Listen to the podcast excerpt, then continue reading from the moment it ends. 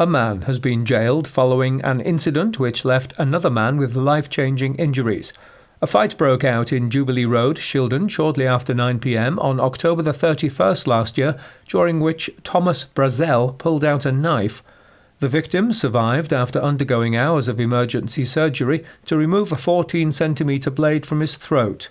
Brazel, 28, of Shildon, had previously admitted grievous bodily harm and possession of an offensive weapon at Newcastle Crown Court, and, on Wednesday, was sentenced to seven years and two months in prison.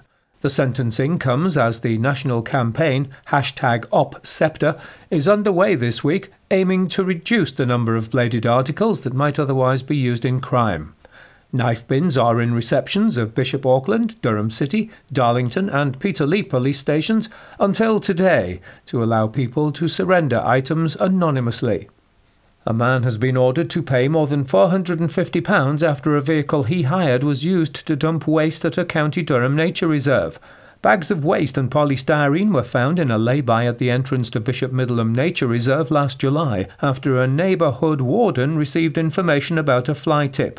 CCTV footage showed a car hired by Stephen Ryan of White Crescent in Hartlepool. The 55 year old failed to attend an interview, resulting in legal action being taken against him.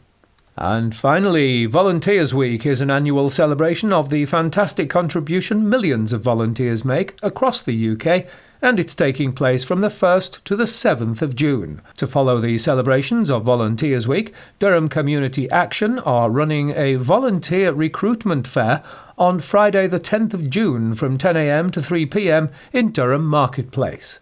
They are your local news headlines. I'm Gary Burgum.